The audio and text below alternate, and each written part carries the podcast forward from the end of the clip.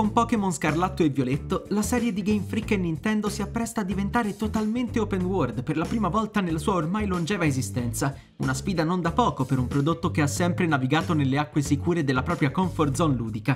In attesa della recensione, possiamo finalmente raccontarvi le nostre impressioni legate a una demo di circa un'ora, da noi provata in quel di Londra, ma prima di proseguire vi invitiamo a iscrivervi al canale per non perdere nessun contenuto di everyeye.it.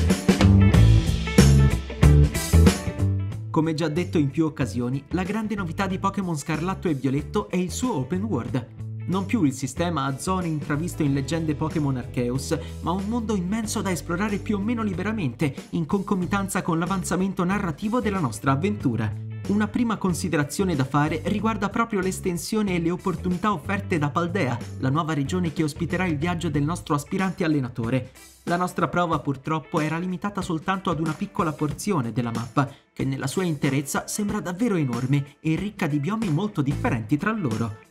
Paldea infatti alternerà il classico sistema di grandi città e villaggi disseminati lungo il percorso che ci porterà a diventare campioni della Lega, con ampie aree dedicate all'esplorazione e alla cattura di nuove creature. La build messa a disposizione da The Pokémon Company ci ha catapultati nell'avventura di Scarlatto e Violetto in una fase più avanzata del nostro percorso da allenatori, con una squadra di Pokémon già abbastanza rodata e soprattutto Coraidon, il leggendario della versione Scarlet, già in possesso di tutte le proprie abilità. Anche nell'ottica di esplorare il più possibile, dunque, abbiamo sfruttato sin da subito le capacità del Pokémon motocicletta di scalare montagne, attraversare superfici acquatiche e planare per coprire distanze più o meno lunghe. Ci è mancato insomma il poter saggiare l'inizio vero e proprio del viaggio, senza aiuti di sorta né scorciatoie. Ad esempio possiamo facilmente immaginare che i primi passi da muovere a Paldea ci costringeranno a intraprendere percorsi più lunghi per raggiungere una meta, vista l'impossibilità di evitare le aree ostili arrampicandosi sui monti o volando dritti verso la destinazione. D'altro canto, avere sin da subito Coraidon potenziato al massimo ci ha permesso di osservare il più possibile tutti i contenuti inclusi all'interno di questa versione di prova. Pokémon Scarlatto e Violetto dividerà la campagna narrativa in tre differenti percorsi. Possiamo già dirvi che ciascuno di questi sentieri può essere affrontato indipendentemente dagli altri, ma non sappiamo ancora se sarà opportuno seguire un avanzamento specifico. Questo perché la demo in questione includeva soltanto una missione per ciascuna delle tre storie, ma siamo comunque in grado di raccontarvi come verrà strutturato il tutto. Il sentiero più classico è la via del campione, che banalmente riguarda il cammino da una palestra all'altra fino a percorrere la via Vittoria verso l'ambita Lega Pokémon. Stavolta però prima di affrontare i capi palestra, il nostro alter ego dovrà superare un esame speciale che consiste in svariate sfide, nella prova da ultimare per sfidare Brassius, specializzato con i Pokémon di tipo erba, abbiamo dovuto scovare alcuni Sunflora nascosti in giro per la città.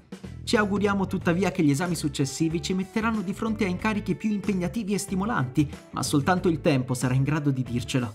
La via dei tesori invece ci metterà al fianco di un esploratore di nome Pepe, in cerca di materiali rari per tutta Paldea. Per ottenere tali risorse però sarà necessario affrontare un Pokémon dominante, Prendendo in prestito una meccanica già vista in Arceus, dunque, Scarlatto e Violetto ci chiamerà ad affrontare delle vere boss fight divise in fasi. Nel nostro caso abbiamo affrontato un enorme Clough e soltanto dopo averlo messo in difficoltà abbiamo dovuto seguirlo all'interno di una grotta per infliggergli il colpo di grazia. Infine, il sentiero narrativo più particolare è quello che ci porterà al cospetto dei membri del Team Star. Ogni volta che raggiungeremo l'esterno di una base della gang, potremo dare il via a un assalto che ci vedrà combattere orde di Pokémon nemici prima di arrivare al boss. Il nostro avversario finale era Pruna, l'allenatrice già comparsa nei recenti trailer a bordo della Star Mobile. La boss fight si è rivelata abbastanza stimolante e impegnativa, e al suo termine abbiamo anche assistito a un piacevole intermezzo narrativo. Ad ogni modo, per i fan della saga, questa avventura potrebbe rappresentare una piacevole ventata d'aria fresca. Al netto comunque di alcune perplessità per quanto concerne l'open world confezionato da Game Freak e alcune dinamiche legate al combat system, ci sembra che le novità di queste due nuove iterazioni vogliano guardare al futuro senza dimenticare il prezioso legame che il franchise ha con la tradizione.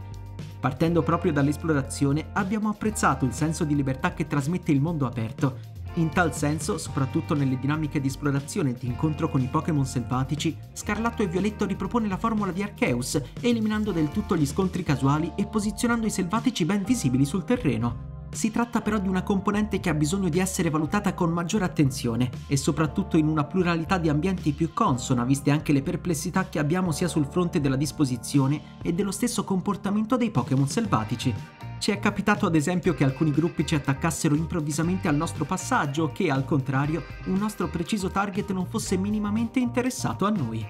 La grande innovazione stavolta è la possibilità di mandare avanti un nostro compagno di lotte, lanciandolo in battaglia in tempo reale senza innescare per forza un duello a turni. Si tratta di una feature volta a velocizzare gli incontri con la fauna selvatica, ma anche per rendere più dinamiche le fasi di esplorazione. Il comando apposito permette insomma di gestire gli scontri in maniera automatica, assegnando le sorti del confronto all'intelligenza artificiale che si comporterà ovviamente in base alle statistiche delle due creature. Si tratta senza dubbio di una feature aggiuntiva utile ad accumulare un po' di esperienza in più qualora si ritenga inutile cimentarsi nella cattura, nonché di una tattica essenziale da utilizzare durante gli assalti ai covi del Team Star. Passando alle lotte vere e proprie, invece, gli sviluppatori sembrano aver optato per un ritorno alla formula classica, riportando il menu di battaglia a uno stile più in linea con gli episodi precedenti ad Arceus. Purtroppo non si tratta dell'unica rinuncia rispetto alle intriganti conquiste del gameplay di leggende Pokémon. I duelli tornano ad essere del tutto statici e adesso non è più possibile muoversi liberamente sul terreno durante una lotta. Un peccato poiché la libertà di spostamento introdotta da Arceus rendeva le fasi turnistiche molto più dinamiche e arricchiva il combat system con una regia decisamente più libera. Sul fronte dei Terra Cristalli, la meccanica erede del Dynamax per il momento non ci ha convinto moltissimo, sia da un punto di vista estetico sia per quanto riguarda la sua applicazione in battaglia. In sostanza attivare la trasformazione in cristallo permette a un determinato Pokémon di acquisire uno o più tipi in aggiunta al proprio, così da potenziare le mosse a disposizione e volgere lo scontro a proprio favore. Rispetto ai suoi predecessori, dalle mega evoluzioni al Dynamax per l'appunto, l'utilizzo dei cristalli non si è rivelato così incisivo come speravamo, ma anche in tal senso ci riserviamo di osservarlo ancora meglio durante la prova del prodotto finale. La build di Scarlatto e Violetto ci ha dato infine la possibilità di provare la modalità multigiocatore, attivabile tramite gli appositi punti posizionati presso i centri medici e che potrebbe rivelarsi una discreta sorpresa.